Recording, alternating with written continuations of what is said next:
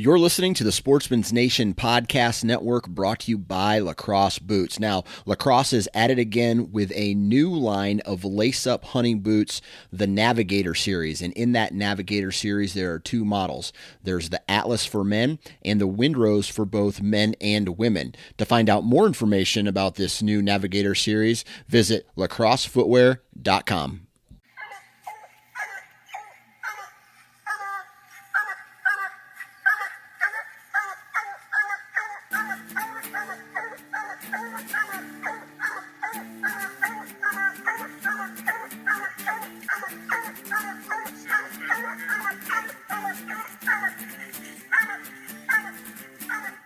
This is a Houndsman XP podcast with your host, Steve Fielder, and me, Chris Powell.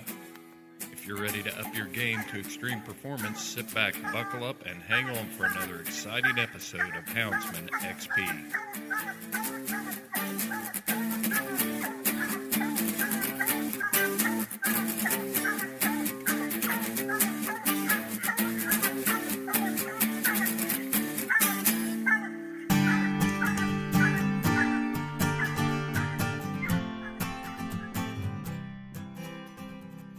In this episode of the Houndsman XP podcast, we are going to feature Mike Cawley of Bayou Cajun Plotts. And Steve, you've known Mike for 40 years.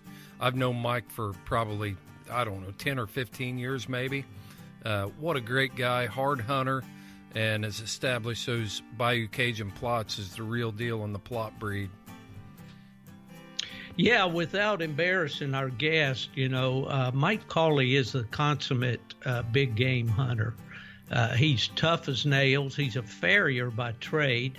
Uh, he lives in an area of the country certainly not easy to hunt, not uh, not easy on man nor dogs. He's hunted virtually uh, all over the world, and uh, he's just a super guy that I uh, immediately liked when I met him, and he always got my juices flowing to get involved some way in a hog hunt by the photos that he would bring each year to Plott days of these tremendous uh, boars that he was catching with his Plotts. And so uh, this is going to be a great interview today. I'm I'm really looking forward to spending the time with with our friend Mike Cawley. Oh, no doubt. Hey, before we get to that, let's uh, let's cover a couple things for Houndsman XP podcast. Uh, things that are going on, things that are coming up and uh, the response has been huge. We've been setting records with uh, downloads each week, and things are really taking off. You track most of those numbers and most of those stats for us, Steve. So, what are you seeing there? Well, what I'm seeing, uh, Chris, is something that I never expected to see at this level, uh, at this uh, juncture in our journey. Uh, we are approaching very soon, and perhaps by the time uh, this podcast uh, airs, or very close to that time, we're approaching 50,000 downloads. Can you imagine? Right, and and we've only been rolling for six months, so it's beyond my expectations. And in celebration of that 50,000 download episode, then we are going to have a giveaway. We've been talking about it on our social media platforms uh, telling people that they need to get a Houndsman XP logo patch cap and get a picture. Uh, we'll, we'll leave all the details out there. By the time you hear this podcast, you're going to have clear details on what that's going to be. And, and very soon after this podcast, then we're actually going to do the drawing for the grand prize on the podcast. So you'll need to listen in or, to the podcast in order to uh, claim your prize. But we've got some some items that we're going to be giving away, including uh, at least a hundred dollar gift card from W Hunting Supply, uh, some Houndsman XP swag, and then some other items that uh, that that we're going to we've rounded up. Yeah, it, it, the prize package is growing by the day, and it's uh, it's exciting. It really is, and and I I look forward to uh, announcing that uh, perhaps on the next episode. But uh, uh, the main thing that our listeners need to know is how can they participate in the uh, in this drawing? Can you tell them, Chris? Yeah. So the the way we're going to participate is Uh, you're going to have to have logo wear from Houndsman XP. You're going to have to take a picture. And then uh, the best details are going to be posted on our Facebook page. Okay, we've got two different things floating around there on Facebook. We've got the discussion group and we've got the page. So if you haven't been over to the Houndsman XP underscore podcast page, you need to go there and like that page and start following us there as well. We'll lay all that out there. And the reason we do that is because that's our business page. That's where we can tie things in to W and some of our other sponsors, and it, things just flow better. So that's why we're going to lay this all out in detail within the next uh, few days on our Houndsman XP podcast page. All right, it sounds like a plan to me. Well, let's uh, let's get into this interview, Mike. Or I called you Mike. I don't even know who I'm talking to. I'm so wound up about talking to my old buddy Mike Mike Colley. I don't remember who I'm talking to right now. well, uh, you shouldn't be doing that at your age, son. Uh, that's an everyday occurrence for me. So get used to it. All right. All right.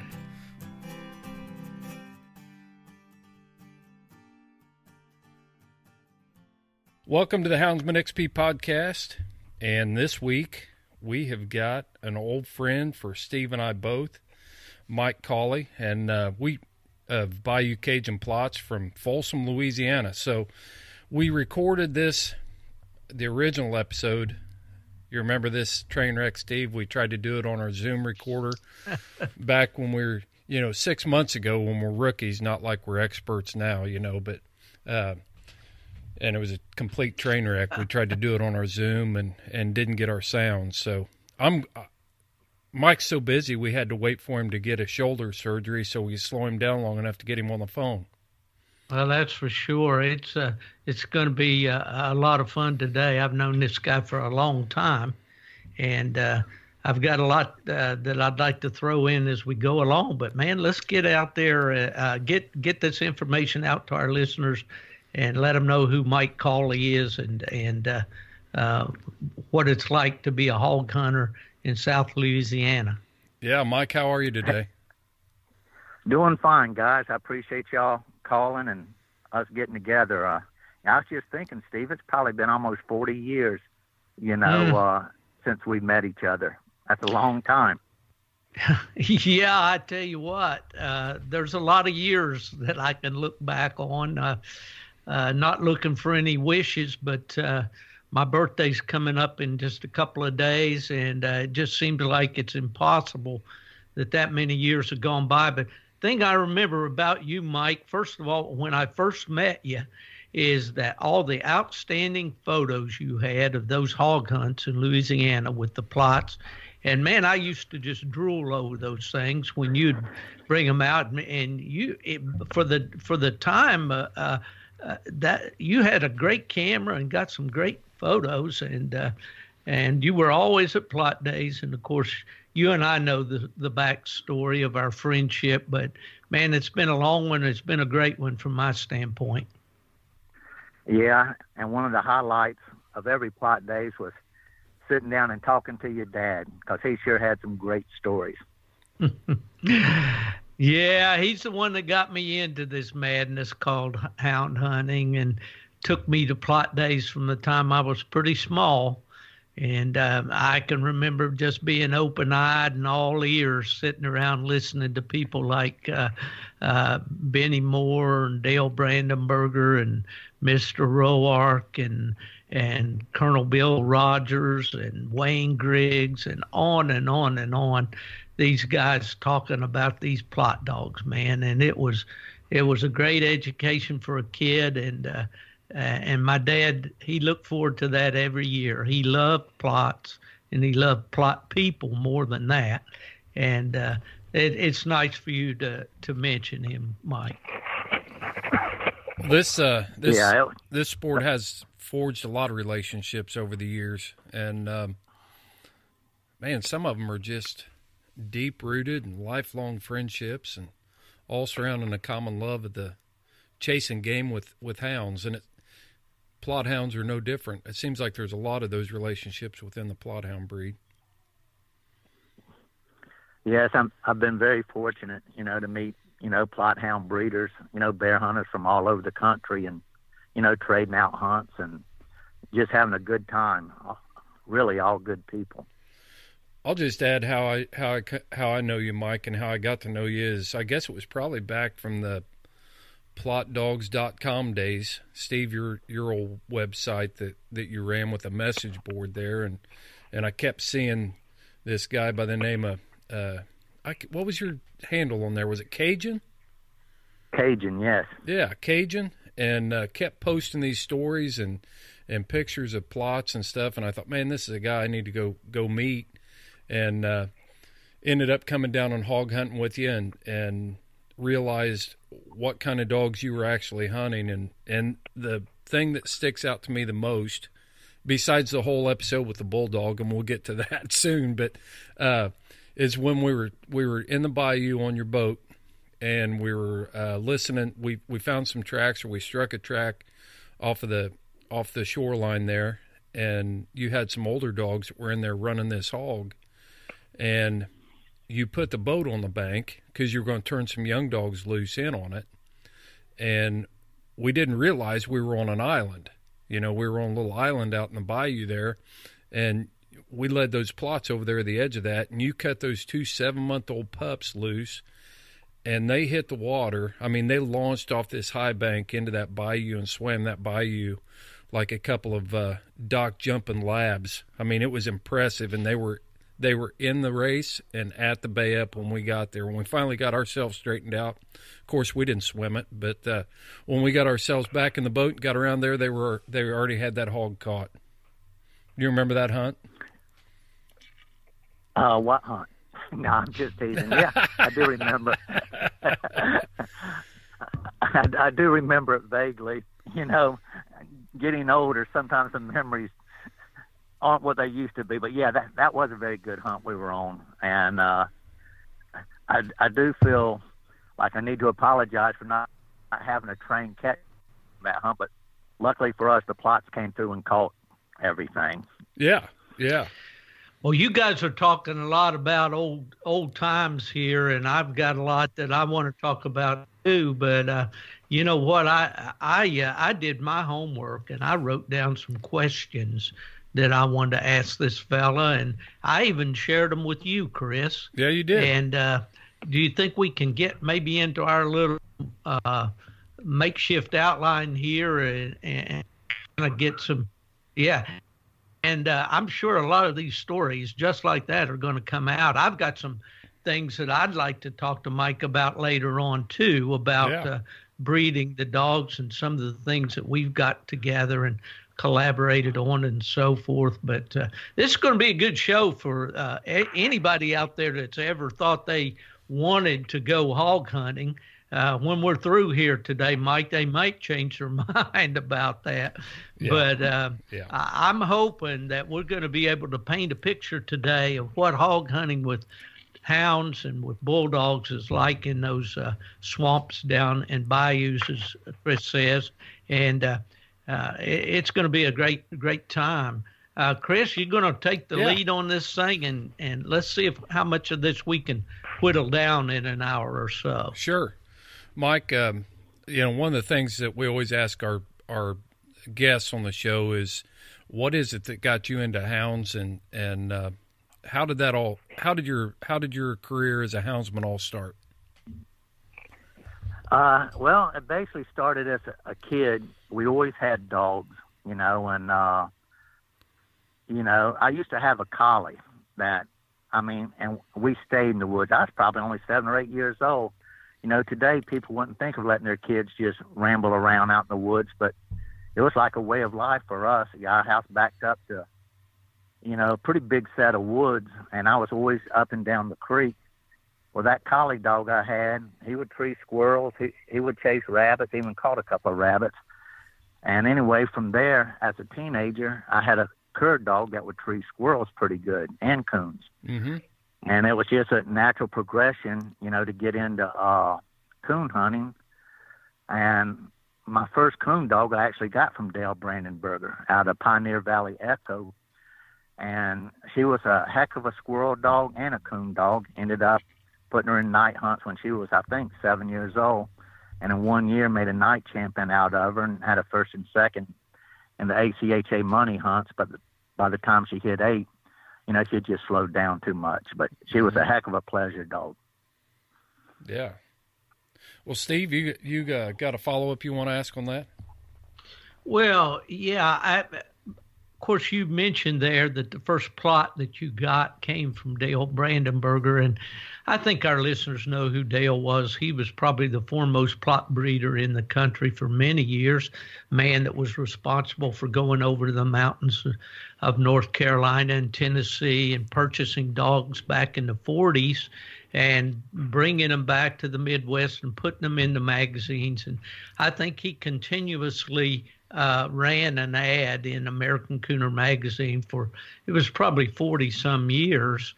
So a lot of people got their start in Plott dogs through Dale Brandenburger. But was this did this uh, female that you got from Dale did that that uh, spark you to to want to be more involved with Plotts or how did that happen, Mike? Okay, well, most people don't know that Louisiana had an importation of Russian boar back in the early 70s. And, you know, we always had cur dogs, but we were getting into some really long races that most of the time the cur dogs couldn't finish. So I'd always read about Plotts from the time I was a kid, and you know, like Sports Afield magazines or Outdoor Life.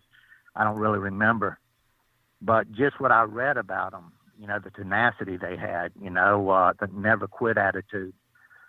So anyway, I started accumulating Plotts, and I do have to back up. Uh, Mag- Maggie, the Brandenburger Jet, was not my first Plott. She was my first coon dog Plott, but I had another Plott that uh, came out of some of Ed Sittner's breeding from Idaho, and I did have him a couple of years before Maggie.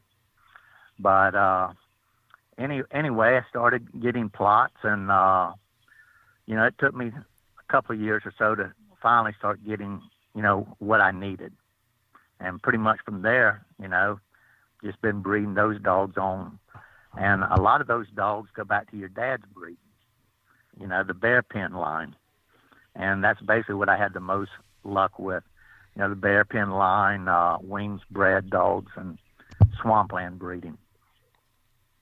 Well, Mike, I've got a question for you because I've I've seen you respond to this question several times. You know, you'll see a, a post come out on social media. It used to be on the message boards, but now it's social media uh, about Weems bred dogs. And I always appreciated your answer that you would give people. You know, when somebody would say, "Does can anybody tell me where there's some Weems bred Plotts out there?" and just just tell our listeners, you know, what your feelings are on that. You've been you've been breeding your own line for enough years now that Bayou Cajun Plotts are definitely a recognizable name. So, what's your take on on the Weems bred Plotts of today? Okay, well, my take is there are no more Weems bred Plotts. Mr. Everett, you know, he's been dead quite a while. There are a few people that have taken his dogs and just bred strictly you know, from Weems bred dogs, but you know they're no longer Weems bred dogs. The people that are breeding them, it's their line. Uh, it would be probably better said that, you know, say my dogs go back to Weems breeding, but you know today there are no more Weems bred dogs. You know, uh, basically my line goes goes back to Weems breeding, swampland breeding, and some of uh, shamrock breeding which is uh, basically you might as well say go back to Weems bred dogs. Yeah. The uh, and most people that aren't very familiar with the swampland line, uh, Mr. Leroy Hogg and uh, Everett Weems bred back and forth, and basically started with very similar bred dogs. Mm-hmm. And Steve would know more about that than I would. Yeah, Steve, why don't you chime yeah, in? Yeah, in in fact, most of the big game bred dogs yeah, most of the big game bred Plotts uh, uh, in recent years, uh, you know, go back to those dogs that Everett and Leroy and uh, and uh, Gene White and some of those people bred. Uh, and they came up with some good combinations of dogs that just seemed to naturally fit bear hunting and big game hunting. And of course, then there were the Cascade bred dogs from out on the West Coast that Doyle DeMoss uh, bred out there. So, you know, those lines uh, proved to be uh, successful on bear. And I think uh, it's pretty easy to say that. you know, it's a Weems bred dog or a Brandenburger bred dog. But you make a good point, uh, Mike. In my own experience, my, my father and I bred that bear pen line of dogs for many years. And then we did some interbreedings with uh, Everett Weems dogs. And uh, so uh, we had uh, we had some success with it. But people contact me today and say, you know, uh, are there any bear pen bred dogs out there? And my answer is no. You know, we didn't, I did not, after my father passed on, I did not continue to breed those dogs simply because I did not have the time to prove those dogs. I didn't have the uh, time to keep them after bear and uh, big game. And so there are some hunters that are hunting dogs that go back to that line of dogs for sure.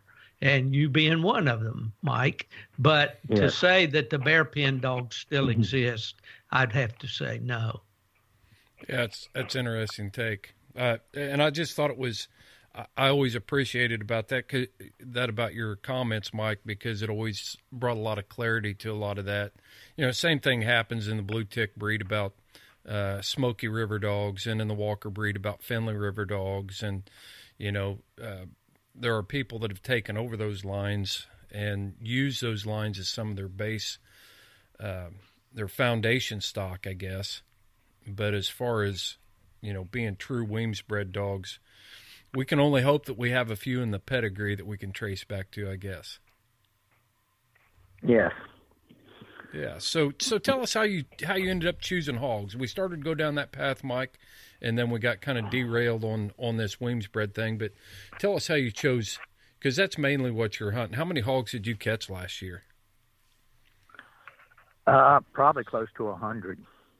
We uh, we call well, I call it seventy five back in February, just the month of February. Mm-hmm. You know, we're hunting management areas, and uh, it's just loaded with hogs, what we call easy hogs, because they only get hunted once a year. And I missed three hunts because of work, but my buddy, he was right at 91. Mm-hmm. And uh, so he was about 15 hogs, 16 hogs ahead of me. But since then, uh, yeah, but who's keeping track? Back, who's keeping right. Since then, since the uh, we we get back into the real world where and hunt places where the hogs are dogged a lot. We basically track hunt. So we like a you know a cold nosed dog that can take a track, you know, trail it out and get it jumped. And normally the race is on. A lot of people believe a hog cannot run. They can run like a deer if they've been pressured. You know, you always have pockets of what we call easy hogs that we get invited to where you know the hogs they're not used to dogs. They don't run. They bay up. But you hunt most places. You know, there's so many hog hunters nowadays that, you know, the hogs just get a lot of pressure. Yeah. And a lot of people cur cur dogs, and not all cur dogs, but you know, your average cur dog's going to jump a hog, run it for half an hour, and quit, come back. Now they do have some good cur dogs out there that can make the long races, but you know they're few and far between, and that's basically why you know, I've chose Plotts because they're going to put an effort in. Mm-hmm. And, uh, but yeah, we've been doing, you know, pretty good. You know, we're not stacking them up like we do in February, but, you know, we'll catch one or two hogs almost every trip out. But we are targeting, you know, big boars, looking for big tracks. Yeah, and you've been hunting all summer too, up until your shoulder surgery there. I can't believe you're out there wading around in those swamps in that heat down there. Well, in the summer, we're mostly hunting high ground. The alligators are so bad in the summer, not to mention gnats and mosquitoes, yeah. that we stay away from the the marsh. Mm-hmm. You know, I've got friends that they hunt the marsh uh, all summer, but they lose dogs to alligators. And you know I like my dogs too much, you know, for that. So. You know, Mike, you make a good point there, and that was one one of the things my dad over the years. He was a bear hunter. That was his game. He loved it. He he did some coon hunting, but and he never did run his dogs on hogs because he thought they were just too rough on the dogs. It was too easy to get dogs injured. Uh, but we do care about these dogs, and you know, I've got a young dog that I'm working right now. He happens to be up in Pennsylvania and I'll be picking him up soon. But I didn't want to expose him to these alligators and and all the dangers that are down here in these Florida swamps in the summertime. So uh, I can follow your reasoning there for sure. Yeah, it's uh, you know, and also as I get older, I keep wondering how much longer, you know, I'll have as far as hog hunting, and. Uh, Tom Telford and Greg Michaels came down and made a hunt with me, and they were an inspiration because Greg's in his late 70s, Tom's 81, but they still love the thrill of hearing the hounds run. And Greg Michaels actually crawled into a briar thicket uh, right behind me and Charlie on a very big boar that we caught, and Greg was right there with us at 78 years of age. Mm. Yeah, he's tough. I hunted with him up with Chad Barth and and um, uh, Dan and and Jonah Place and those guys up in Wisconsin one time, and uh, and really enjoyed hunting with Greg. He's a hard hunter for sure. Yeah. Well, well Mike, um, you've had some you've had some great dogs in over the years, and uh, um, in our original recording of this podcast, you were telling a story about one of your Plotts that swam the uh, the ship channel there, and and I can't recall all that, but I think that'd be a, a good good story for our listeners to hear. Okay, uh, the dog's name was Trapper, and uh, we'd started out. We found a pretty decent track, and uh, I put Trapper and my Magnum dog on it now, Magnum was kind of halfway crippled, but he was fast enough he could stay up for a couple hours. Well, Trapper was known for his speed and stamina, and he was basically uh, a swampland bred dog with a little bit of goes back to Weems mixed in. So, uh, and he also had some of the bear pen breeding in him. You know, actually on both sides, but uh, anyway, they trailed the hog up, jumped it, and uh, ran it about an hour. We packed dogs in, and we've been running this hog three and a half hours or so. And the guy with the catch dog actually got tired of it, and he went home. Well, Trapper was ahead of everything. He was probably a good half mile of all the other dogs, and uh, the hog hit the uh, ship channel and started swimming to the other side. Well, Trapper swam after him, and by the time we got there, they were already halfway across. Well, we caught all the back dogs. We heard Trapper baying the hog over on the other side.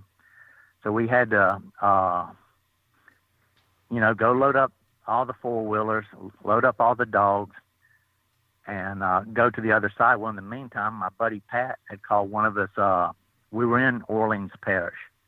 He called up one of his friends who's a policeman in Orleans Parish, no, is and, that is uh, that right? Met, is that like a suburb or is that New Orleans? Well, it, it is in uh, New Orleans. It's uh, you know the edge of the city. It's so closed in, where the edge of the city stops, the marsh begins. Right.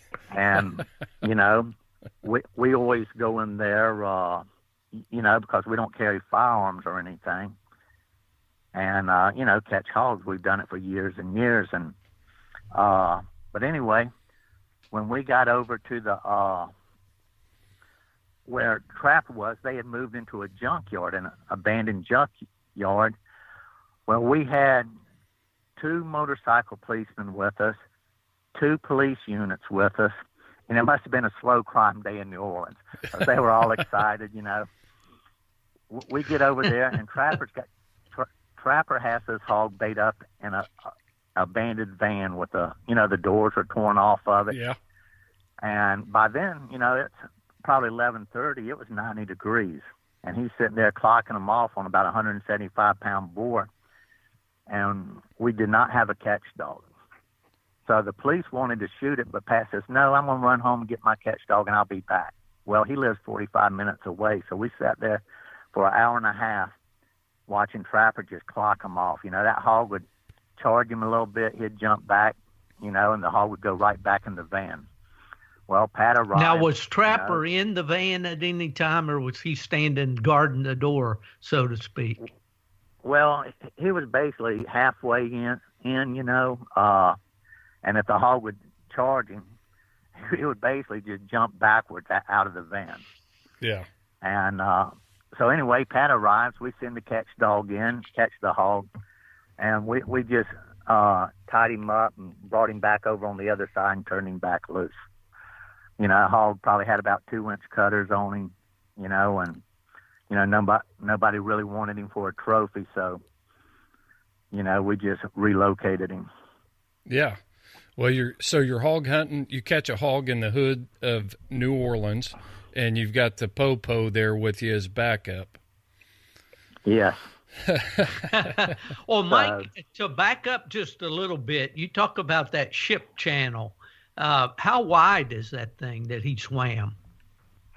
It's close to a quarter of a mile wide. It's probably uh, 300 yards.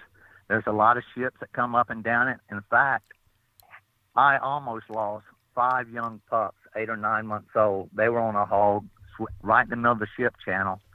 A barge is coming, and I told Todd, I said, the barge is going to hit them. They're not going to be able to get out of the way. We we watched, and I, it's the most helpless feeling in the world. And all five of my pups disappeared, went under when the barge. And I told Todd, I said, there goes a whole year's worth of work on those five pups. Well, in about half a minute, the pup started bobbing up on the side. And I said, wow, look at that. All five of my dogs made it. The hog didn't. The hog drowned it. Mm. But that barge, I, that barge actually ran over all five of them. And that that wasn't enough for the pups. They all started swimming for home. So it's uh well, you know, that speaks a little bit to the Plott breed, uh, Mike. You know, they like water. It's been my experience yeah, over the years that Plotts really like water and they, you know, swim races and things like that that the coon hunters do. Plotts do really well at those sort of things, uh, but because they are natural swimmers, aren't they? They are. I've always been amazed that dogs bred in the mountains make such good water dogs. They uh, they really do. They take to it just about like a lab. Right. I had a little female. I called her uh, a punch, and uh, she, she, was out of the old Bronco dog I had. but she was funny. Uh, you could throw things out in uh, those strip pond, uh, strip mining ponds there in West Virginia. She'd swim out there, and then if you turned your head, you'd think she disappeared because she'd go underwater, and she she was like an otter and she might go a 100 mm. feet underwater and then pop back up. You know, mm. I mean, she she swam. It, it was yeah. really funny to watch her. You know. Hmm. Yeah, that's pretty amazing there. yep, Mike, you uh, you mentioned something in in that story there with Trapper about. Uh, before, let's back up just a little bit. So tell us what Trapper was out of again. Goes back to swampland. Trapper yeah, Tr- Trapper was out of my Bell two dog, and she was uh, her side was Swampland Junior, and uh, the female was basically uh, my babe dog, which had basically a little bit of everything, a little bit of Weems, a little bit of uh, Swampland, you know. So, uh, but in, anyway, uh, I took that Bell two dog when I was up in Minnesota and took her down to Leroy's and bred her to his junior dog. And got uh that's why that's why I got the Bell two dog. Mm-hmm. And I actually had t- two litter mates to her that died hog hunting. You know that we were hunting out here in the cutover during drought season, and they just ran themselves to death and overheated. You know, I ended up tracking the both of them. But anyway, that Bell two dog was a pretty nice trail dog, all, all around dog, and I took her and bred the Paul Sisk dummy dog, which was basically swampland and uh, bear pen and and Weems. And that that cross produced my Bell three dog and my Trapper dog, mm-hmm. and that could have very well been the best cross I've ever made. You know, dogs just had it all. There yeah. were some good crosses back there, and that that brings up to, brings to mind to me the fact that you know to look for good dogs that come out of entire litters of good dogs. And as I as you talk about Sisk's Blackie, which they call Dummy, you know he he goes back to a there's a female on his pedigree, maybe his mother, uh, that was out of an entire litter of good dogs. It's back when I bred the uh, Bear Pen Blackie female to Weems Plott Puny, and uh, and that you know that was an uncle niece cross, and it produced a lot of good dogs. So uh, this is not a, as I said earlier on. I'm not, or nor is anyone else breeding Bear Pen dogs and and and selling puppies. So, uh, but uh, we all have those dogs that we we like to associate with. But that was a good line of dogs on uh, Big Game for sure. Yeah, and I think the dog you're talking about was a Boland Sugarfoot. Yes. Uh-huh. Uh You know, which was by the Solomon dog, which it was a bear pen bred dog, and uh, yeah. And if we would have known what that Solomon dog was reproducing, which he was the sire of your Roper dog, your uh, Wrangler dog, and my Blackie female. And oh yeah. Anyway, it, it just seemed like no matter what he was bred to, that dog really reproduced. And I tried to stack him in my pedigree as much as I could. Sure. Yep. Well, Mike, sure. you uh, you made mention of uh, a key element of a hog hunt there when we were talking about uh, hog hunting in the hood, and that was uh, the catch dog and the bulldog that you guys use. And I know that you've been you've been breeding uh, some of your own bulldogs, maybe exclusively. I know that we had to go get one because you your bulldog was hurt when I came down and hunted with you. But you know, talk to us a little bit about uh, bulldogs. Okay, well, there's a lot of people that think catch dogs are a dime a dozen, but it is hard to find, you know, bulldogs that won't eat your other dogs up, you know, that get along good with people. You know, I won't have a mean dog on my place. And uh, a lot of people are amazed. I can create my male bulldogs with my male Plotts, and, you know, you never hear a peep out of them. You know, the bulldogs, once you raise them and train them, they know what their job is, you know, and they're basically as good, good in natured dogs as any lab you ever saw. Mm-hmm. But uh, we, uh, yeah, we do raise a lot of our bulldogs just because it's so hard to find, you know, exactly what we want, you know, and you know, we're basically looking for bulldogs that catch on the ear. That way they don't hurt the hog. And, uh, you know, that's really the safest place for them to catch. And, you know, just good natured bulldogs that can handle a hog. So, one of the things that amazed me when I was down there with you, of course, I'm a I'm you know from up here in Indiana and law enforcement for 28 years, so my exposure and when we talk about bulldogs, we're talking about pit bulls, American pit bull terriers, right? Right. Yeah. So you know. Uh, a white boy from Indiana is thinking, and a police officer, the only pit bulls we see up here are garden meth houses. So, you know, when we came down there and hunted with you, it was a whole new experience for me. I was um, I was absolutely intimidated the first time I saw your your bulldogs, and uh, and uh, I found out real quick that that that type of a dog that you're using is uh, as gentle as as Labradors, any lab you ever saw. Uh, one one hunt we were on, we were walking past the front of a four wheeler, and and uh, there was a bulldog on a platform on the front, and you know he just reaches his paw out towards me and kind of cocks his head, and it came came evident to me real quick that that he was more interested at that point in the hunt of just getting some attention, and and it was really it was really a different experience for me to be able to see the types of dogs that you were using for that because they've got so much negative uh, media going on around them and, and special special ordinances passed in, in different cities and stuff like that that are actually restricting the breeding of, of these uh, pit bulls.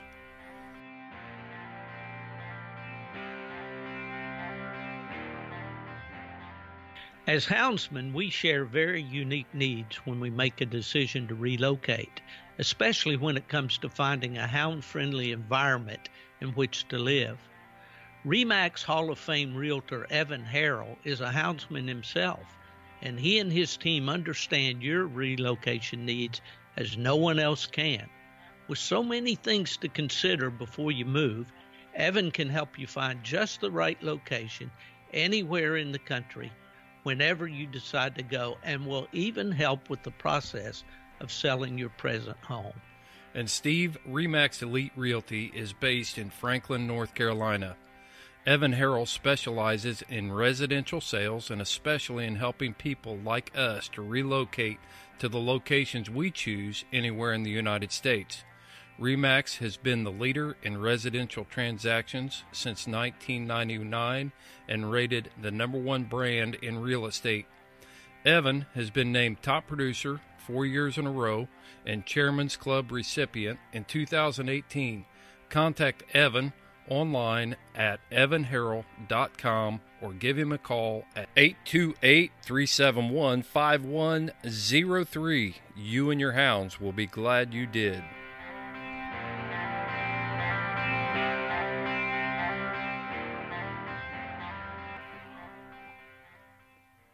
Yeah, and you, you know another reason for the bulldogs too.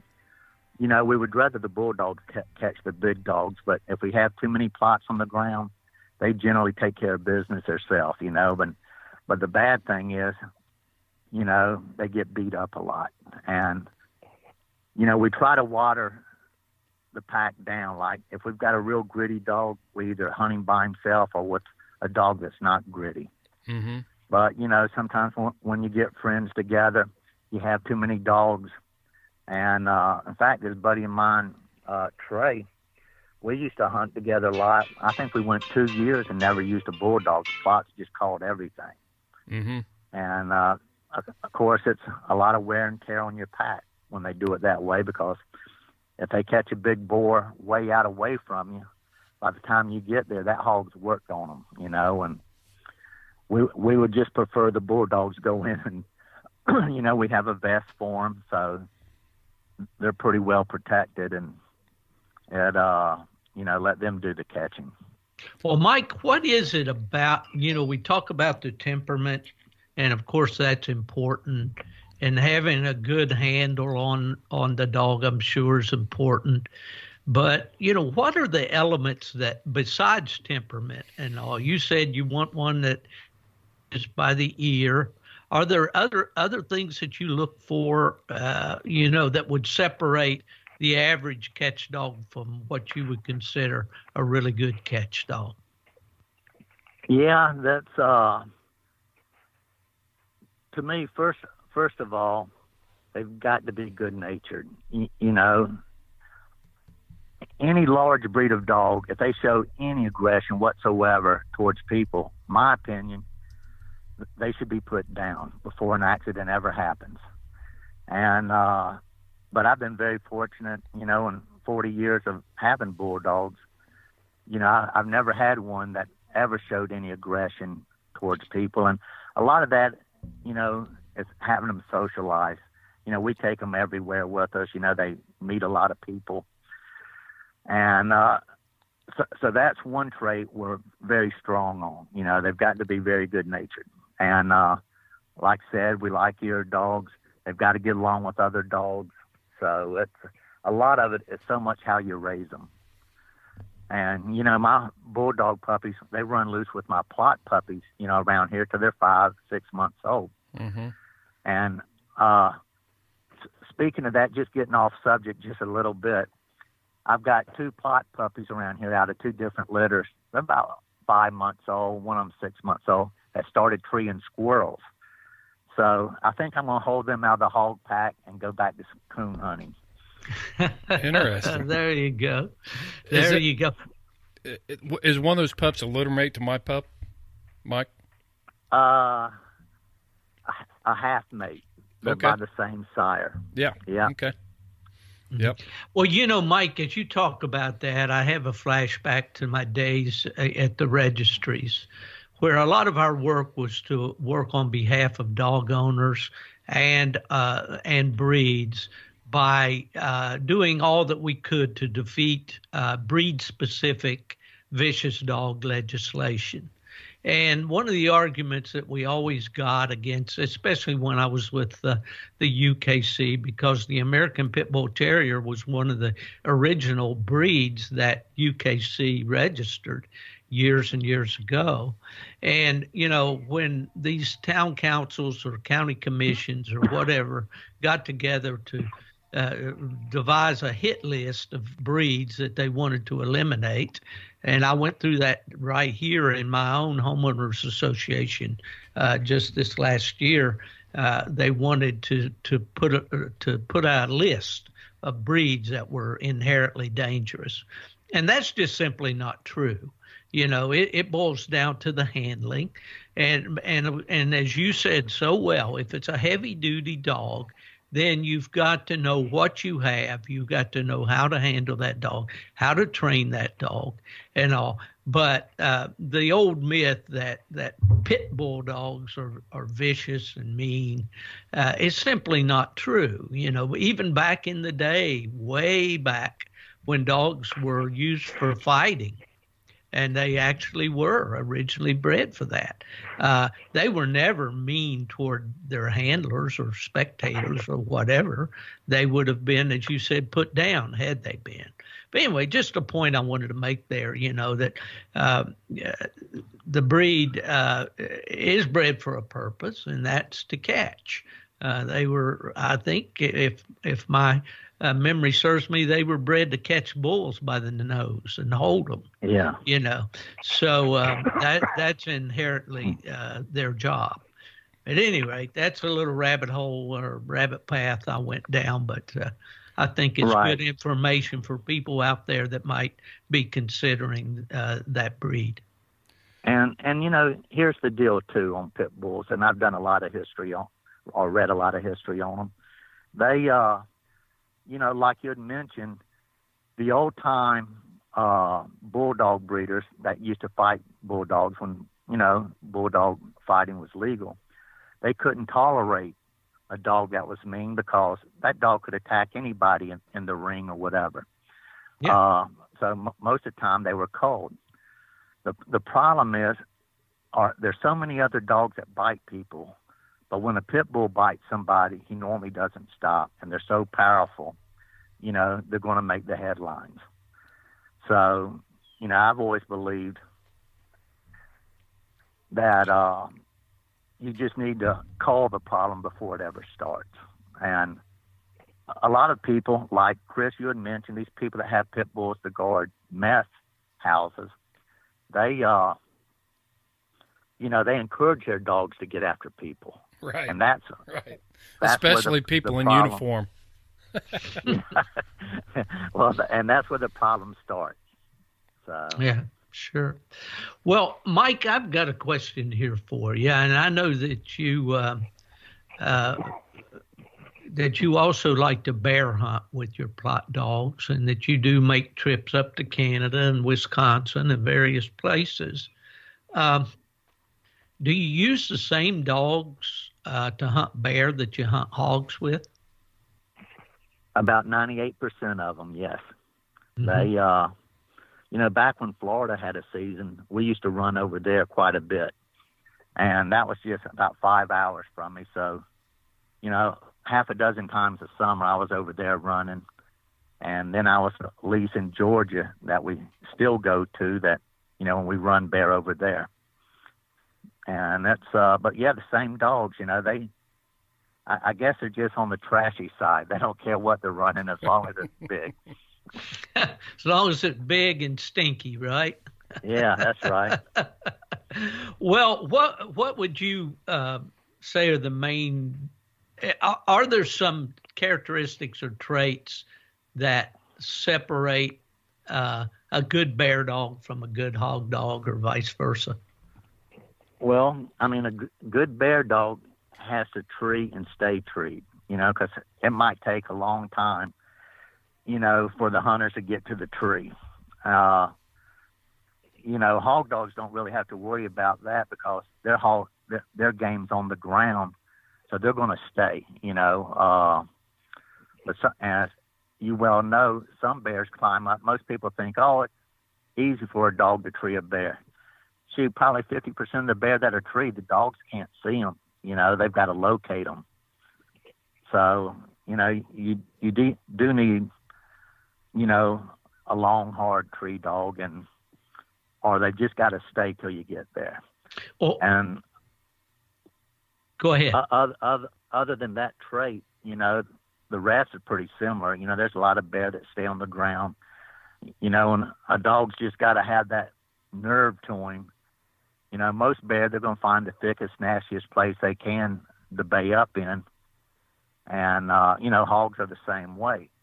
And there's there is something about a bear that he will scare the heck out of a lot of dogs. You know, where you know those dogs will just quit. They don't want anything more to do with them. And I haven't quite seen that on, you know, in wild boars. You know, maybe once or twice I've seen a boar that really put the fear of God, you know, in a dog. And but for the most part, you know, dogs respect a bear way more than they respect a hog. Interesting. Well, when you talk about that, um, I, I see so many questions I have here. Uh, you know, I, I mentioned my dad earlier and his desire not to run his dogs on hogs for fear that he'd he'd get them cut up and he'd have to start over. Uh, and you know, we certainly did have dogs that got hurt on bear over the years.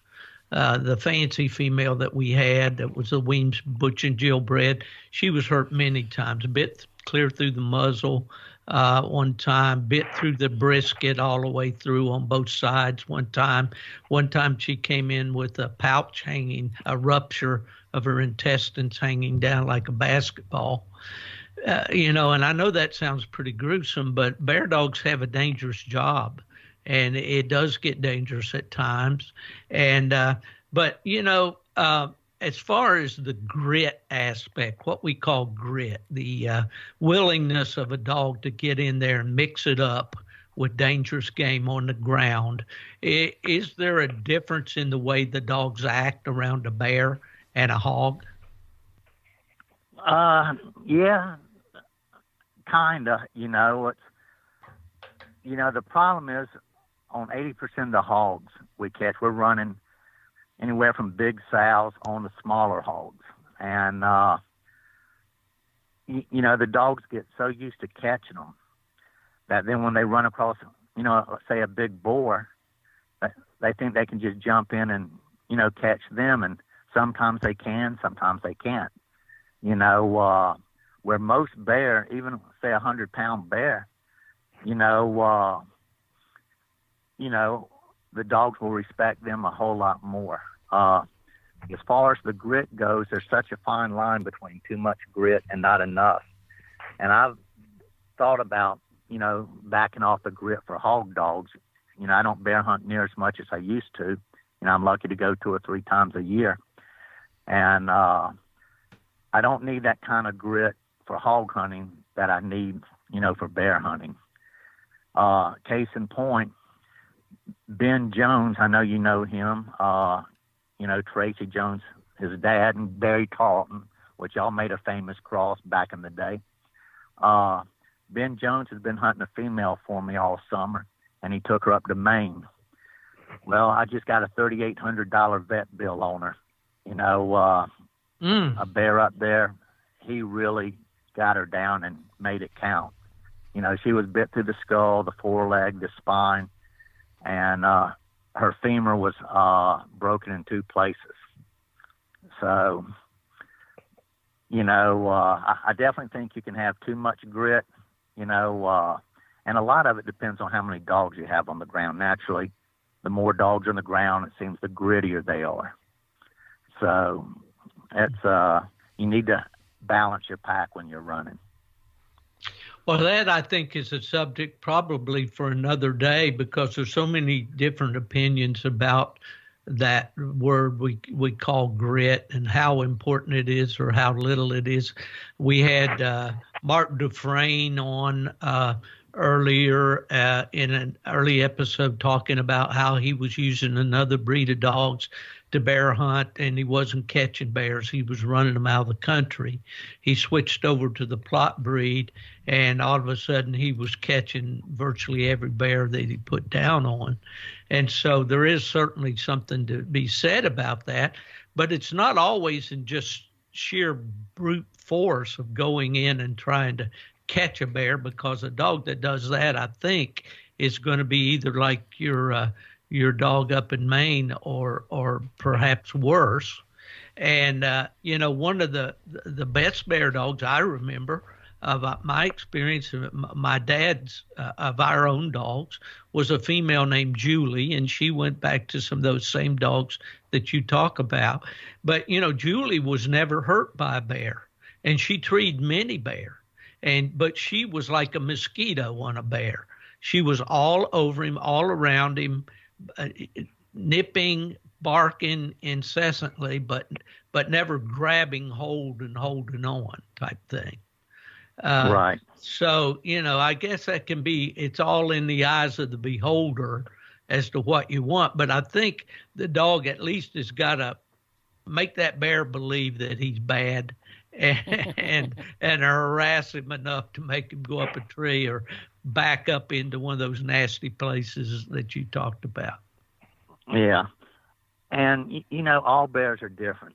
There are a lot of bears that tree before the dogs even catch up to them, and there are a lot of bears the dogs got to show them or make them go up a tree, and then there's some bear that will never tree, and I don't care how many dogs you know you put on them you know, all, all you're going to have is vet bills, and I can attest to that too. you know, so it's yep. uh, well, Mike, you know, that's just you've hunted all over the world. So I mean, you've hunted you've hunted Canada and and Wisconsin. Where are some of the places you've hunted bear? Well, I think the prettiest places I've hunted was Sweden.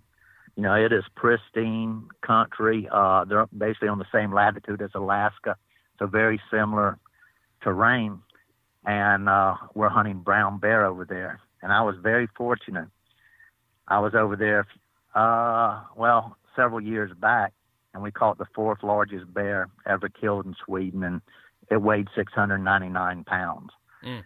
Um, so that was, uh, and two of the dogs I bred, trained, and then sold over there were the two dogs responsible for trailing it up, bringing it to bay, and you know, getting it killed. So that was like icing on the cake.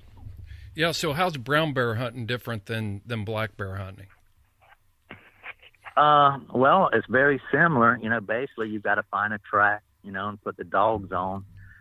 I think the hunters have more to fear from a brown bear than they ever do from a black bear. Mm-hmm. I can't tell you how many times I've been within ten feet, even five feet from a bear, black bear bait on the ground, you know, pulling dogs off where a brown bear, basically, if he smells you, he's coming for you.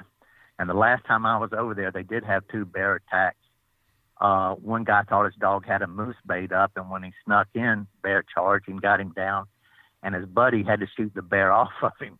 Now I don't know if I'd be more afraid of the guy shooting shooting the bear or the bear itself, but uh, anyway, they have a lot of bear attacks over there, and uh, another problem is the uh, it's not legal in Sweden to run sows with cubs. So mm-hmm. you've got to pull the dogs off off of them, and uh, so it's uh, you know it can be kind of m- more dangerous for the hunter, you know, right. getting his dogs off. And and are they limited? Than black bear hunting. Are they limited to the number of dogs that they can use? Yes, you're only allowed two dogs on the ground at once. Wow. So, yeah, those dogs have to be mentally tough. And uh, as far as, uh, you know, r- running bear, it's, uh, you know, two, two, two Plotts are really just two good dogs are enough to bring it to bay. It's uh, but those those brown bear they can run too. Those browns that are like say 250 and under, man, they can mm-hmm. run like a black bear. You, you can run them all day. It's unbelievable the endurance they have. Hmm. Yeah. Well, you know, your stories there remind me of when I was in Japan. Uh, my desire was to go brown bear hunting on the northern island of uh, Hokkaido. And uh, back in those days, it was early 70s, there was a hunter out in Olympia, Washington, that listeners may have heard of, and I know you have, Mike. Uh, his name was Doyle DeMoss and they called him D. And he bred up a, a strain of Plott dogs that he called Cascade bred dogs. And his wife was from Japan, and he had gone over and hunted those brown bears. So I contacted him that I could get with the local hunter and get a chance to go and and hunt one of those bears. And he told me right up front, he said, number one, don't go with a deer rifle you need a 300 Magnum or something with a lot of punch if you're going to hunt those bears. And number two, if they get wind of you, as you said, they're going to come after you. They're going to charge you. There's no question about it. And then I began to read stories in the local newspapers that came down out of Hokkaido in the big town of Sapporo there uh, that these bears were coming out of the mountains when the feed source was bad and they were coming down and attacking people in the villages. So uh, this brown bear is a whole different character than the black bear for sure. Yeah, well, that's interesting because yeah. I think most people think of Japan. And also, go ahead, Mike. Yeah. Also, you know, as far as danger to the dogs, I, I really don't see them uh, that much more dangerous to the dogs than black bear. No, because it's always been the smaller black bear that have done the most damage to our dogs. It seems like, uh, you know, they're quicker. They can run a dog down, where a much bigger bear, you know, while they can do the damage if they catch a dog, you know, they're a little bit slower than those smaller bear. Is the terrain more open there in Sweden? Is it kind of like you know I've hunted bear out west in uh, Arizona and and uh, New Mexico, and the woods are a lot more open than what we hunt in the Appalachian Mountains uh, back east. It, what's the terrain like that you're hunting in there? It's kind of open forest land, but it also depends on where you're at. Uh, you know, one part of Sweden I hunted in was the best way to describe it is rocks. I mean, no way you can find a bear track. It's just rocks, and I really don't know what those bear eat, you know. And there were a few open uh, forests and all that, but it was just so rocky, you know. Uh, you, you know, it's just hard to explain how those bears mm-hmm. thrive mm-hmm. there. But most of the part, uh, I've been over there three times, was uh, a lot like. Uh, I would say New Mexico. Uh, you know, just open forest. You know, virgin timber, and mm-hmm. you know you could see some places 200 yards through the woods, but there are also you know like thickets. You know, mm-hmm. sometimes along a creek. You know those. Uh, it'll get thick, and those bear they know where every thick spot is. Well, uh, those dogs that you hunted with over there were dogs that you had sold uh, two hunters over there, right? Yes. Uh huh. How, how did that come about? What? How did you get involved with exporting Plott hounds to Sweden?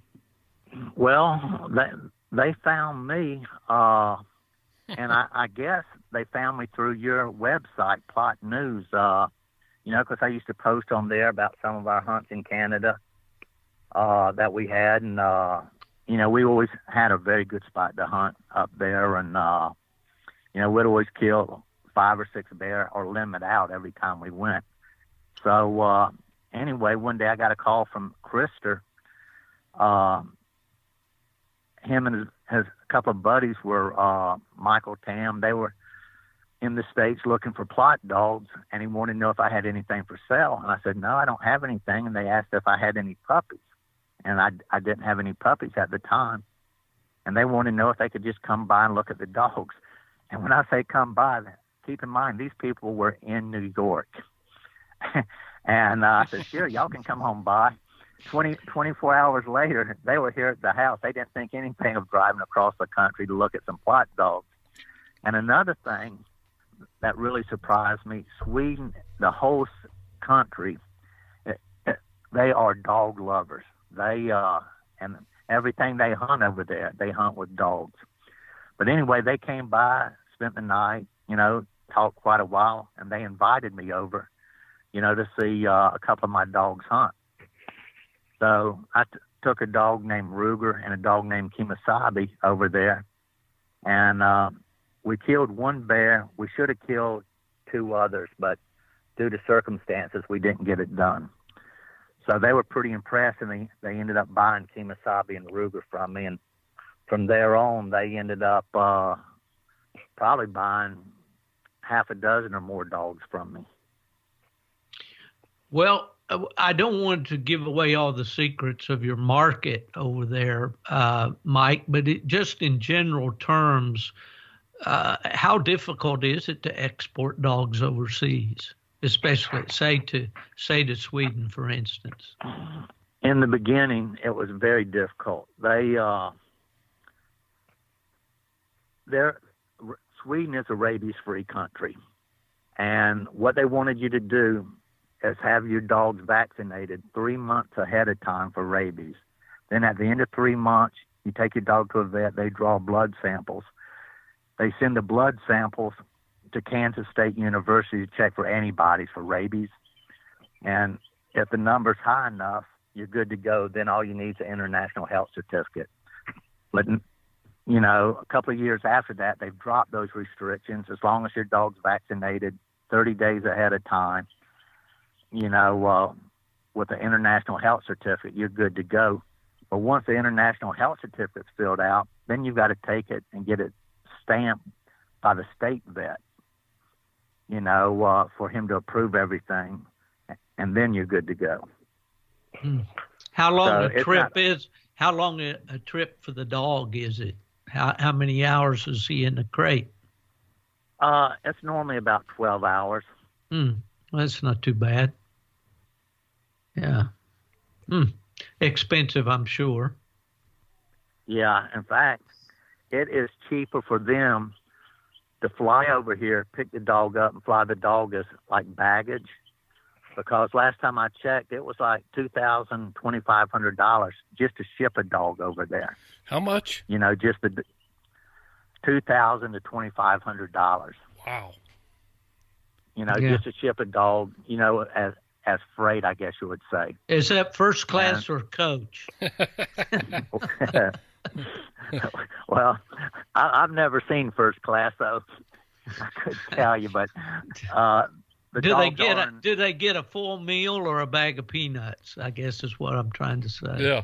Yeah. Well, I don't I don't think they're full with too much because, but they are in a climate controlled cargo hold. So. Mm. I was sure. thinking the other yeah. day I was going to get one of those uh, what they call those uh, companion dog vests for for uh, Cajun when I when I go out west to hunt this year. What they call it? Yeah, there you go. Yeah, emotional support dog. Yeah, he can ride right in the seat beside me. That's right. That's right. Well, yeah, I can tell you this: uh, these dogs are my emotional support. Because without them, I think I'd be just bored to tears, you know, with nothing, you know, to look forward to. You know, dogs have just been a way of life, you know, since I was a little kid. So, you know, isn't that the truth? I think we can all share that uh, that emotion, Mike. You know, I I'm down here in the swamp in a retirement community in Florida, but there's a Plott hound laying on the floor here as I'm talking to you, and I, yeah. you know, and uh, and he, you know, he he's doesn't owe me anything. He's getting old, but we've had a lot of good hunts together. But dogs become a way of life, and that that's certainly for sure. Um, yeah. Chris, I you know I think we might have might have hit some of these points, but we, you talked about Sweden. Well, before we leave Sweden, Mike, um, you say that bear that you killed was or, or that was killed over there was like the fourth biggest in history, and it was what six hundred and some pounds. Six hundred ninety nine pounds. Wow, and that was number four. that was number four. Now, now here's the kicker too. This year they just killed a new record brown bear over there that was 780 pounds.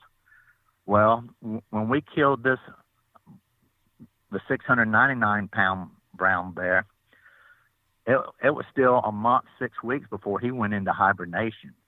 That bear could have easily put on enough fat, you know, to have been, you know, that's a lot of woulda, coulda, if, you know, but that bear still had plenty of uh, fat to put on for the winter.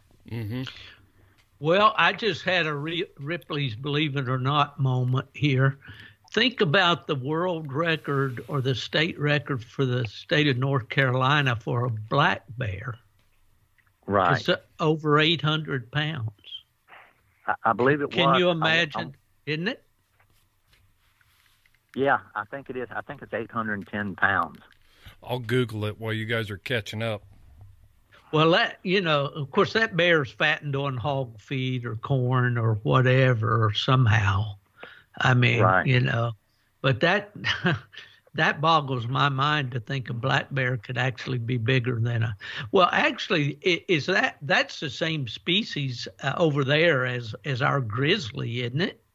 Well, this is the European brown bear. It's a subspecies, same family, just a subspecies. Where just a little bit north of there, the Russian brown bear, that is the same species as our American grizzly. And uh, of course, like the Kodiak bears, which they originally were called brown bears, and they uh, cl- they they classify those bear any bear 100 miles within the coast as a brown bear.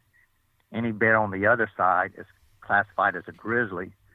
But one Hmm. day a bear can be a grizzly, the next day he can be a brown bear. Yeah, I think I think on, the, on what side of the line he's on. yeah, I think the the Alaskan brown and the uh, the uh, uh, Kodiak bear now now back to being grizzly bears. I'm not sure how they're uh, how they're Is reclassifying that all- that. Yeah, is that all part of the uh, the listing situation as endangered? I was going to mention that. I, you know, I can't say for sure, but I bet there's some kind of uh, backroom politics going on there to influence that that labeling, and I could be way off. But hey, l- real quick, Mike, what was your what was your guess on the state record for North Carolina black bear? I, I thought it was 810 pounds. What's your guess, Steve? I don't know. I think it. Uh, the, all I can remember This it is was like more pr- than This is more like the price. eight- Yeah, this is like the Price is Right. I need your bid. Okay. Uh, okay. So if I go over, I'm out. Uh, Right. right. Exactly. Yeah. Eight hundred and nine pounds. You bid under you bid under Mike by one pound. There's no way you're What? going to win. Okay, so according to No, at least I won't overbid. You should have gone- We both overbid. but you're supposed to go eight eleven. Okay. Yeah, so And you know, I, I almost Uh-uh. said 811 because that's But that's not it. mind. That's not that's not it. I need to teach you how to play the prices right, Chris. Uh, you got to bid under your guys so you don't go up. If if Mm. you're a, oh, okay, no, all right, I give up. I don't know. Okay, so the uh, the record for North Carolina bat, black bear, according to the Google experts, and it looks like this came from North Carolina's wildlife webpage. So, killed in 1980, 1998 in Craven County, 880 pounds. Wow, 880. Okay. Yeah, that's a big. one. yeah, that's, That's a a big big- one. Yeah. there. I thought they had killed one more recently than that, but that that's uh, that's amazing. Yeah, yeah. I didn't mean to go down that rabbit path. I just found it. So, um, anyway, that yeah, I think that whole brown bear, grizzly bear, whatever. I think they're probably um, that's all part of some masterminding to to to get all bears placed on the uh, protected list. But oh, you know, Mike, I'd like to to rewind just a little bit. Can you just take me from the the alarm clock in the morning to the kennel to the truck to the swamp on a Louisiana hog hunt? How does all that come come about? Well, pretty much exactly what you just described. Uh, you know, uh, it naturally it depends on where we're hunting, but in the winter we're mostly hunting the marsh. So I've got my boat, you know, that's already hooked up. I normally have it parked by the dog kennels. You know, wake up, go out to the kennels, you know, and start loading dogs. You know, in the boat I have, I've got dog kennels made that I can put dogs in, and I've also got a chain across the bow. How big is the boat? How big is the boat you use? It's a 17 foot flat boat with a 140. I mean a 115 on it. Okay. And really, it's not the most ideal boat uh, because it seems like winter, the tide's always out, so there's a lot of places we can't go. What my buddy and I have been talking about is going ahead and buying a mud boat, something we can get those real shallow bayous with, and you know get to the dogs a little bit easier. Is that where but you anyway, put the motor, the propeller on a slant like, or you can right. adjust the propeller? It has a long shaft on it. Right. Mm-hmm. Okay. And uh, but anyway, we go out. You know, uh, one of our main places to hunt is about uh, almost two hours from the house. So we try to get there and get the boat launched, dogs collared up for daylight. We start easing down the bayou, and uh, there's one place. I mean, we'll get strike after strike, but this island is so so big, you know, and it's marsh. You know, we never turn loose on it just in case they they bay or catch the hog half a mile in. We don't want to have to walk half a mile through marsh, you know, to get to them. So we hunt smaller islands and uh, we we just go out there, uh, and normally we rig hunt there. You know, the dogs will strike, and we'll turn two or three dogs loose, and you know, let them go uh, trail the hog up, get him jumped or bait or whatever, and uh, we, we'll normally do that till about noon. We try to get out there by noon, and you know, call it a good day. So now, when they strike, sometimes they're striking a cold trail, then, right? Right. Uh huh. Mm-hmm. And eh, okay, uh, I guess it'd be a good point to interject here about uh, whether the dogs are open trailers or silent trailers. What's your preference? My preference is and always will be an open cold trailing dog. And I, but I have noticed over the last 12 15 years, some of my dogs were tending to go silent cold trailing. And I think that's the way we were hunting, you know, just depending on, you know, hot rig strikes and throwing dogs out, you know, and getting them jumped. But, you know, the last two or three years, I've been trying to breed back more, you know, to get more trailing dogs. You know, the hog hunters love a silent Plott. They're all over the internet looking for them. But, oh, yeah. you know, if a if a dog can smell it and he can move it, I want him opening. And you know, as well as I do, like bear hunting, it's next to impossible to get young dogs into a silent trailing dog. You know, um, right. if they're open and barking, you can always get dogs in. Yeah. Yeah, yeah. and it's important in big game hunting uh, uh, to interject there that you do have dogs that will pack to the dogs that are up front. I tell right. a little story, you know, I maybe I've told it on this podcast, but I used to get really frustrated with my dad when I was young because we'd have a bear track there and guys would pull up and they were getting dogs out of the boxes and you know to turn loose a start dog and maybe it would as it moved out turn loose more and more and guys started dumping boxes and my dad would be just standing there with his or or maybe hadn't even gotten them out of the box yet and I'd say, Dad, come on, come on, we're going to be behind. He said, No.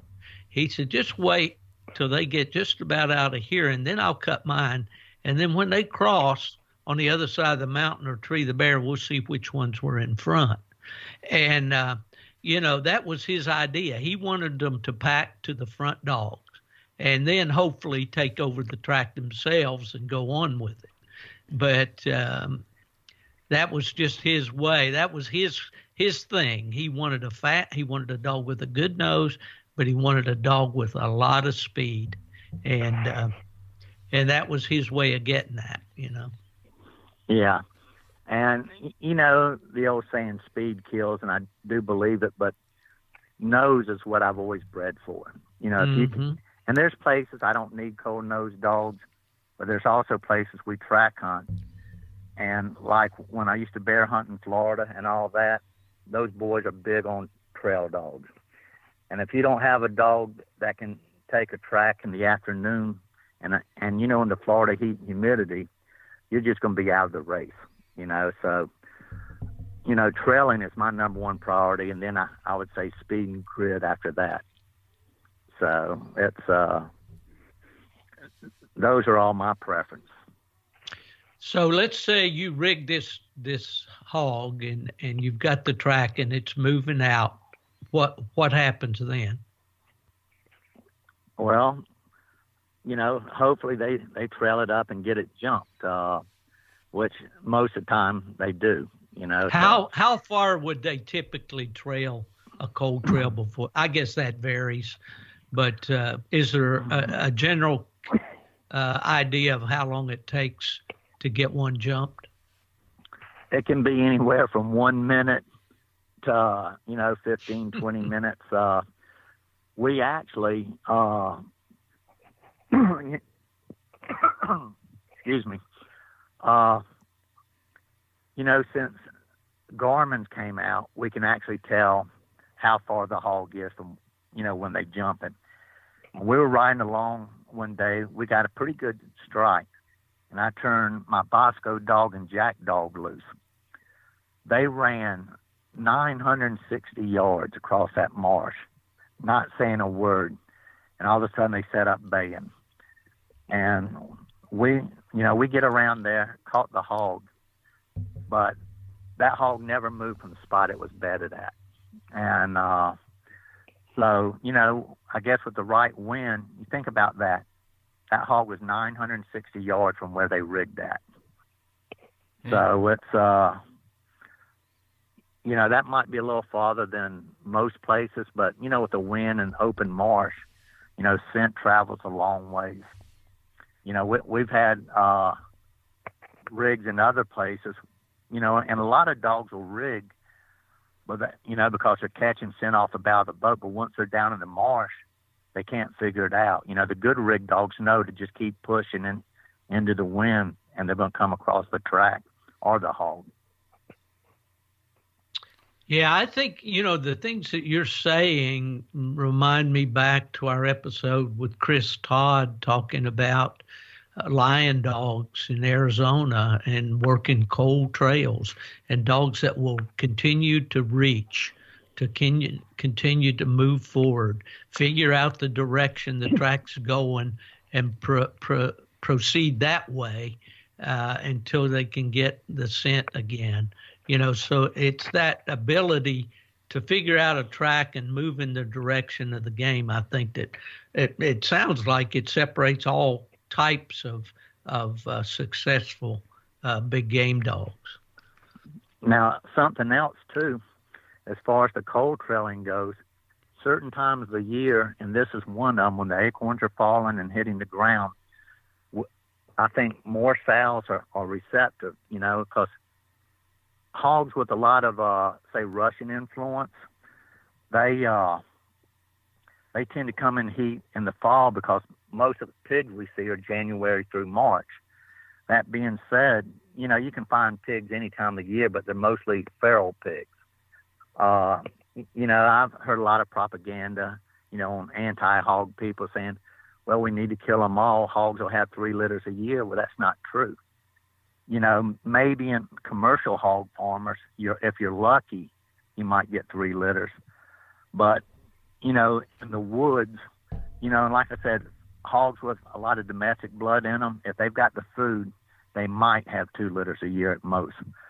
But the hogs with a lot of uh, European genes, they only come in once a year. Because I used to raise Russian hogs, and all I could get was one litter a year out of them, and most of them were born January through March. Well, I want to talk to you about, or Chris maybe wants to take that and run with it uh, just in a minute about the, the, sport and and what the future is there. But you talked about. I know that you live catch a lot of hogs, right? Right. Yeah. We we catch probably ninety nine percent of them alive. so, you know, some sometimes the dogs kill some, you know, but our goal is to catch them alive. You know, well, this all uh, started. Yeah. This all started before the stigma of turning hogs loose or relocating them came about. Uh, you know, it goes back to a time when you know people had fr- free ranging hogs on open range, and they would take their dogs out, catch them, mark them, castrate them, and uh, you know the guys I got started with, that's what they did, and it, to me it was just a lot better sport catching them alive, and then you can determine if you want to kill it or relocate it. I see. And and when uh, uh, describe that, okay? We've got a let's say a 150 pound uh, hog here. I don't guess it matters which sex we're talking about. Maybe it does. On the ground, dogs are baying it. You've turned the catch dog loose. We've got this hog caught what's the process from that point on? Hey, Mike. Mike, you mind if I jump yeah. in here and and uh, describe it from a non-hog hunter's view? there we go. Yeah, go okay. ahead. Okay, so we catch this pig, we catch this hog out in this swamp, and I, it was like in an old junkyard or something out there, and uh, Mike's just like a wild man tearing through the brush to get to this bay up, and uh, my buddy and I, of course, he turns around and says, "You mind bringing the bulldog?" Keep in mind that that we have never been around pit bulls that didn't want to bite us, so we're trying to lead this pit bull through there, and he's not wanting to lead real good, and Mike's just tearing through there like a wild man, and Andy's got a hold of this dog's leash and he's got it held out at arm's length like he's shown at the Westminster Dog Show, you know, trying to keep the bulldog off of him. And he's like, Come on, buddy. Come on. So that's that part of getting in there to the catch. And when we finally do get up there, Mike's yelling at us the whole time, Get that bulldog up here, get that bulldog up here.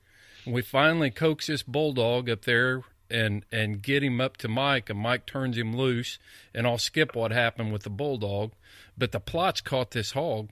Mike runs in there, grabs this hog by the back legs, and starts wheelbarrowing him around through the brush. And I mean, this thing's the Plotts are pulling one way, and Mike's holding it up, and he flips that hog over on its side and kneels down on its neck and its midsection. Plotts has still got a hold of it, and he's yelling at yelling at one of us to come over there and help him hold this hog down. And I've never done this before, and I'm like, well, I've held I've held domestic hogs down a lot, so I'm thinking, well, this might be the same thing. So I I took the position right there by Mike, and he he's got uh, he hands you strings when you're going in too. All his leashes are made out of strings and and uh, poly rope, and he he shackles this hog down on the ground, and now you've got this hog hog tied on the ground. How'd I do, Mike? How'd that sound? Y'all did great. So, you know, no no complaints at all. Oh, and if you remember right, that bulldog was one I think I picked up the night before to try, and it actually went in and bayed the hog. Yeah, he did. You know, and would... uh, it wasn't until the hog tried to break out of there that the yeah that that the that the Plotts caught the hog. Exactly. And uh, needless to say, I took that bulldog back to its owner and luckily got a refund on it. Yeah, so you took him back to the bulldog pet store, right? yeah. Uh, yeah. Yeah, so we so That's not, funny. Not, uh, That's funny. yeah, not only See what I I have lost track of Go ahead, Chris. Oh, I was just going to say add to my story here. You know, not only not only were we guys that didn't know anything about this bulldog, but Mike didn't know about it either. And the whole time he's telling us, "Oh, he won't hurt you. He'll be fine." And we're thinking, based on what experience here, you know, we have no idea what this dog's going to do. yeah, and uh, but it didn't take but uh, that one baying to find out that bulldog was not what I was interested in.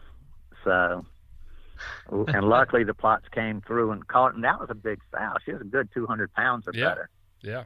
I'll post a picture now, of with this episode. Right now, on these hogs, some of them you you uh, actually uh, uh, you do you take them out uh, and uh, sell? And you know, can they be sold or when you actually catch the hog? What do you do with it? The next point, the next step. Uh, okay, well, we tie the hog up, and uh, you know, there's places you could sell them and all, but I've never been in it for the money. You know, I would rather, you know, 80% of the hogs we just turn loose. You know, uh, and it depends on the property you're hunting, and it's the landowner's decision. Like we have a lot of places we hunt now. The farmers want them dead because of the damage they do. So, you know, we kill them on the spot. And the management areas we hunt, you have to kill them there. But on other private uh, land, and, and like I said, this was before the stigma of turning hogs loose came about. You know, now it's against the law to turn them loose.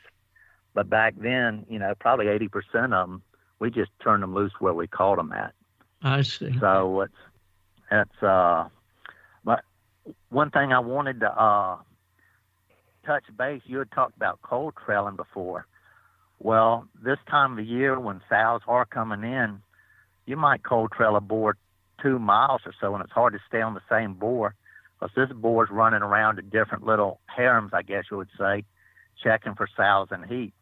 And a lot of times that throws, you know, the dogs off trailing the boar, you know, on the other hogs. So you don't always end up on the hog you started with. Well, what what is the largest hog that you've actually weighed, or you uh, you know, in your experience, uh, Mike? What's It- the biggest hard to- hog? Yeah. it, it's just hard to say, Steve. We've called uh, some hogs that, and, and we've weighed a lot, you know, uh, in the 300 pound category. And, uh, y- you know, we bar a lot of hogs, like if they're off colored, you know, like not good Russians, we'll go ahead and bar them and turn them back loose. And bars get really big, you know. Uh, Bar is essentially you castrate the hog, right? correct. hmm and uh, but we caught one that we, well, we didn't estimate him, but we took him to the butcher. This was a bar hog we caught right behind the house that we had actually cut him two years previously and turned him loose. Well, when we caught him and took him to the butcher, he estimated that hog would go about 450 pounds, and he sees Hmm. a lot of hogs, you know. So he's got a good idea on what they weigh and all that. And I, I would say that would probably be about the biggest. If I know, wanted that a really. Yeah, if I wanted a real nice trophy boar head to hang on my wall, what would I expect those canine teeth or those tushes to be like? How long would they be? Is there some kind of a a standard, or how do you score a hog? Well, we uh, anything with two and a half to three inch cutters on them is Right. pretty much a trophy. You know, because boar hogs are always breaking their tusk, uh, you know, fighting other boars. Where that's one thing, bar hogs will grow bigger tusks because they don't fight. You know, all they're interested in is eating. But uh, I'd say any hog with two and a half to three inch cutters on him is a pretty good trophy. And that being said, you know, like the marsh hogs don't get as heavy as hogs on higher ground. You know, they, they just don't have near the amount of food, you know, to put on the weight. So What do they 200 eat in the marsh? What do they eat in the marsh? I know that Well- they eat the nut crop or the mast crop on the ridges, but Yeah, they uh, and there's parts of the marsh that uh doesn't have any mass crop, but they've got a it's called a three corner grass out there that has a bulb on the end, and anywhere you find that growing, you'll see where hogs have been rooting it up. But they're uh, mostly some type of vegetation. you know, it, it's always surprised me that deer and hogs thrive out in the marsh where there is no mass crop. And you know, you get a lot of deer hunters saying, "Oh, well, the hogs, you know, they they run the deer off and all that." And I've never believed that. You know, you go back to the '60s here, we didn't have any deer here; they were imported in. Uh, and but we had thousands of hogs running loose in the woods. N- now there's more deer than there are hogs, and they they do, you know, deer browsers. They eat at different uh, levels and the only thing they do compete for if you have mass would be the acorns but you know deer and hogs might not feed side by side but you know when the hogs move out the deer will come in and eat you know and i've seen that on cameras you know at feeders. So you know that story that hogs drive the deer away that you know is i guess you'd call it hogwash but uh it's uh you know it's like we just have so many more deer now and way more deer than we have hogs. So that tells me the hogs never uh you know damage the you know the the deer at all so. Well, as a hounds person, a houndsman, we know there's a lot of myths concerning deer that people believe, unfortunately, that are not true, uh, like the, that the hounds run the deer out of the woods and and so forth, and and we all know those things uh, are not true. But uh, well, Right. how is uh, the sport down there in Louisiana or in your connections through the South? Is is hunt, hog hunting with dogs a growing sport? Is it holding its own? Is it declining? What What do you think? Oh, there's more hog hunters now than there ever was.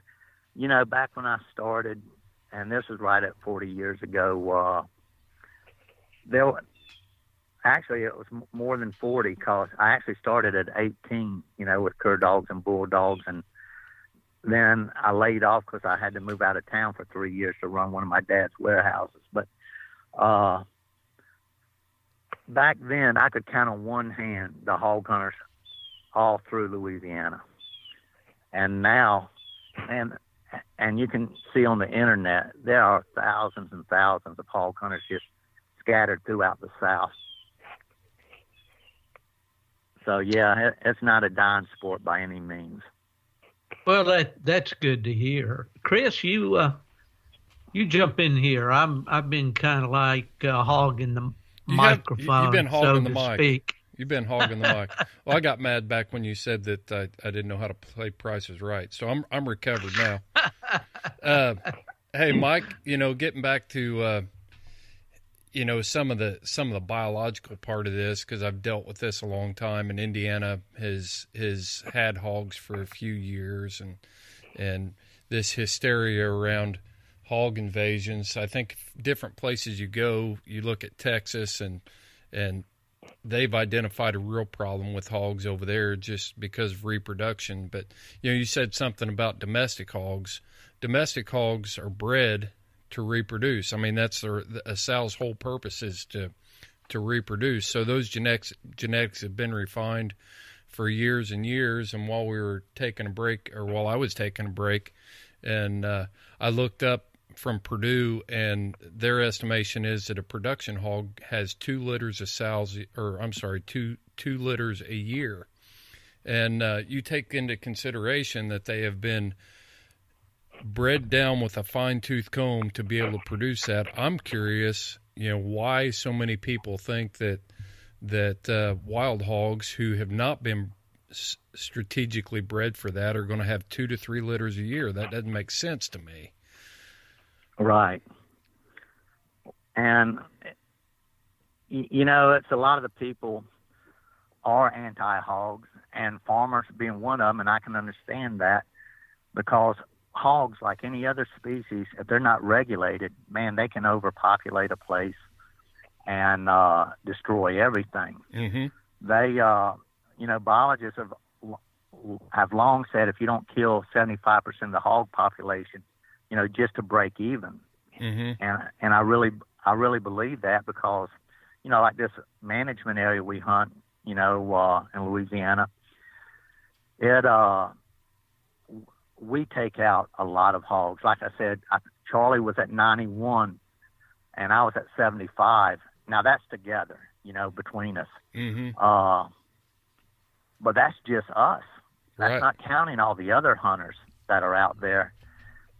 And uh, this is I forgot how how big this management area is, uh, but it's uh, it's a lot of hogs we take out. But Sure. then the following year, they're right back up to the same numbers. Yeah. Yeah. And you know something else, Wildlife and Fisheries in Louisiana did a study on radio collared deer Mm-hmm. where they they ran deliberately ran them with dogs, and in all cases, those deer were back on their home range within 12 hours. You know, you can't run a deer off. Hogs will move away from pressure. You go in and dog a place, you know, a couple of days, they're gone. They won't be back for a while. Yeah. So, in, that in that regard, I will say I think hogs are smarter than deer. You know, a deer Yep. will literally starve starve himself to death on his home 50 acres or whatever it is. Where hogs, they're going to move where the food is.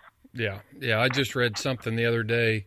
Uh, you know, hogs hogs rank within the top three of intelligence in uh, in the animal kingdom. So yeah, they are definitely smarter, and and a deer's home range is around two two and a half miles, uh, unless it's a rutting buck. So yeah, those does are going to stay right there, and that, that again, that uh, debunks that theory that that somehow we're going to run deer off because only the rutting bucks will leave that two and a half mi- mile area there. Right. That's right.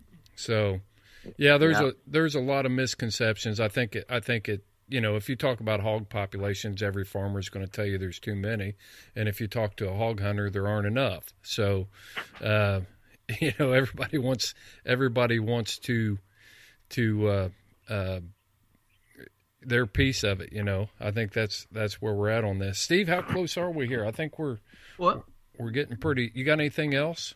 Yeah, I want to jump in here just a second. I'm going to put the the the retired game warden on the spot here just a minute, All right. and not actually uh, you per se, but maybe your profession or those that you worked with. You know, back in the day when I was bear hunting regularly with my dad, and my dad was very active in bear hunting, and then in the state association, and we went through a battle in West Virginia to to keep bear hunting with hounds and uh, there was a, a big campaign called Save Our Bears. And I've talked about this before, but anyway, the consensus among hunters at that time was if you really want to know what this resource is doing, how how how is it doing, get out there in the woods with a hunter, because just like Mike is as obviously knows this game animal as well as anyone. Mm-hmm. And why and i think i know the answer and I, i'm i'm assuming i know what the answer will be. Why don't the agencies and the biologists in these agencies take that approach more? To reach out. They've got all of these people out there in the woods studying that game animal and yet they seem to want to rely on computer models and uh, all kinds of what we might call junk science, as as Ed Vance out in uh, California, as he talks in his book "Trained by a Hound Dog" about how a lot of the numbers were just super fit, you know, were just drummed up numbers. Why don't these agencies reach out to us for information? Do you know, Chris? Well, you know, being retired, I am unleashed and unmuzzled now, so I have no problem weighing in on this thing. But I, I really think that uh, uh, I'll just start off by saying that that several states uh, that I know of still do hunter surveys. Uh, you can find a lot of those hunter surveys online. Um, in Indiana, for instance, uh, they they put out the wild bulletin and they offer hunters the opportunity to uh, participate in these surveys. A lot of times, it's just like our state hound associations. It's hard to find people who are willing to participate and take those. So you've got people that are that are putting that information out there and giving people that opportunity to be involved in this, and they put the effort into putting the survey together, and then they see uh, a lackluster involvement in in participating. Mm-hmm. So after a few years, they sit back and they think, "Why are we putting the effort out there?" So, you know, my first my first response is is if your state is a state that offers that, then take time and fill it out. You know, that's how they're trying to collect some data. But I also know that um, I know that s- some biologists, uh, just like any profession, whether you're a doctor or you're an engineer or, or whatever, these houndsmen are sharp guys. Just by listening to Mike, he's been able to pick up on some of this data just on his experience of, of being out there probably 200 plus days a year. So he understands what hogs do. He understands how they interact with deer. He knows that that his hog hunting doesn't affect deer hunting. He didn't need a, a study by the state to do that. Uh, he learned that on his own, and we've talked about some of those things that hunters have found out. And it's hard for people who have paid a lot of money for an education and got a career in this to be able to accept the word of this person that has no formal education. You know, that's that's the ego plays a lot into it, I think. And I think there's a lot of room for game managers to step back and reach out to these people that are u- using the resource every day and listen to what they're trying to tell them and and then if they see an anomaly from or something that differs from what they think then they can research that part but if it's consistent with what they know then then I think it's a real easy and and uh, inexpensive way for state game agencies to gather data. Um, you know, one of the things we're working on right now in Indiana is is a, a bobcat season, and reaching out to the to the state wildlife biologist that's involved in that. You know, I've encouraged her to do some studies with houndsmen to determine when that bobcat season should occur, how it should be how it should be uh, uh, regulated and, and implemented, and uh, it's been pretty. The responses have been pretty Spartan. So, in today's culture, I think one of the things we're dealing with is the cultural perception of hunting, and I think we've got way too many wildlife managers that are um, listening, trying to listen to both sides of this this issue. You've got the the anti-hunting hunting community on one side, and you've got the hunters on the other side, and they're trying to manage on cultural acceptance for for what is being accepted, what's acceptable in today's society, and and to me that's unfortunate, and it's it's actually a, I believe it's a tragedy for for the resource for for wildlife managers to be taking that stance. And uh, uh, yep, go ahead, Mike. You got something you want to throw in? Uh, uh, yeah, let me step in real quick because I know y'all y'all are on a time limit, and I'm going uh, by this buddy of mine who is a biologist, and a lot of these biologists, you know, when they're doing their thesis, and sometimes they get grants. Mm-hmm. Well, they they've got to feel, you know, uh, ha- have some kind of information, you know, to write down and you just can't do it all in say one year or whatever. You know, uh, you really literally have to spend years, you know, out in the woods and this and that to more or less learn habits. And so many of them have relied on houndsmen, especially like on lion studies, you know, even on bear studies and stuff like that, you know, to either collar the lions so they can study their travels. Mm-hmm. But I also wanted to touch back on uh, government agencies. You know, in our case, and this was several years back, you know, they give us the month of February after deer season to go in there with hounds or dogs to, you know, to try to eradicate as many hogs as possible. But then at the end of February, they hired helicopter hunters at our expense.